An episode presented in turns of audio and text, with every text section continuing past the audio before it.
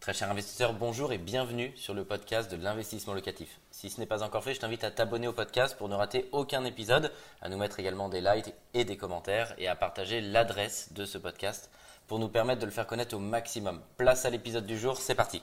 Bonjour à tous, je m'appelle Mickaël Zonta, je dirige la société investissement locatif point com. Vous m'avez récemment sollicité sur cette question, est-ce que je dois plutôt bah, louer mes biens immobiliers ou est-ce qu'il faut que j'en revende certains? Et vous m'avez demandé, toi Mickaël, est-ce que tu en vends euh, certains? Quelle est ta position personnelle? Euh, et donc, ce n'est pas une vérité générale, hein, c'est ce que je m'applique pour moi euh, sur ce point-là. Il y a deux écoles un petit peu qui s'affrontent, qui ne seront pas forcément euh, d'accord, mais ce n'est pas grave. Euh, c'est la première qui dit « je ne vends pas parce que bah, je crée de la rente tout simplement et donc mon but c'est d'avoir le maximum d'immobilier possible ».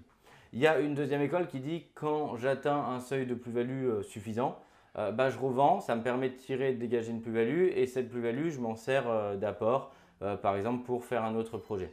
Il euh, n'y a pas de mauvaise réponse, il n'y a personne à raison, personne à tort.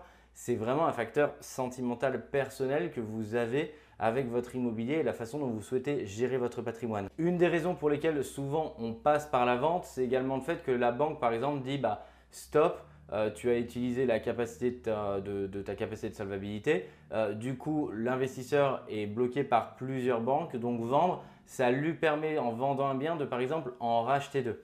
Et moi, et c'est une réponse qui est très personnelle, c'est euh, à peu près ma vision des choses. Pourquoi? Parce que le but, c'est vraiment de créer de la rente. Euh, c'est énorme quand on fait une vente qu'on va dégager vingt mille euros ou plus de plus-value. Mais est-ce que vingt mille euros euh, va changer votre vie? A priori, non. Euh, ça ne va pas changer votre rythme de vie.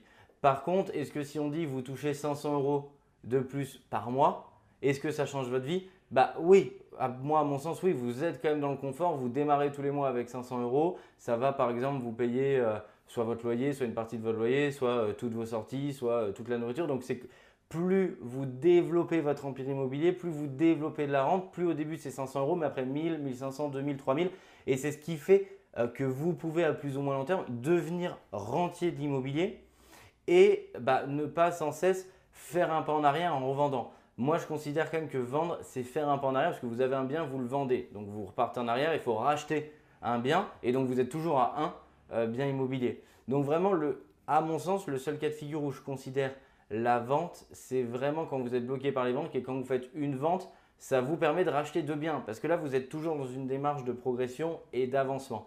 Si vous n'êtes pas bloqué, que vous avez la chance et la capacité de continuer à acheter, bah c'est magnifique. Vous avez la capacité de vous constituer un empire immobilier avec plusieurs appartements. Pour certains de mes clients, plusieurs dizaines, vingtaines, trentaines, quarantaines d'appartements. Et la plupart du temps, ils conservent, ils ne veulent pas vendre parce que c'est leur trésor et c'est vraiment la capacité qu'ils ont à développer leur patrimoine et devenir rentier. Je vous souhaite des opérations toujours plus rentables et je vous souhaite de vous constituer à vous aussi votre empire immobilier. Ciao!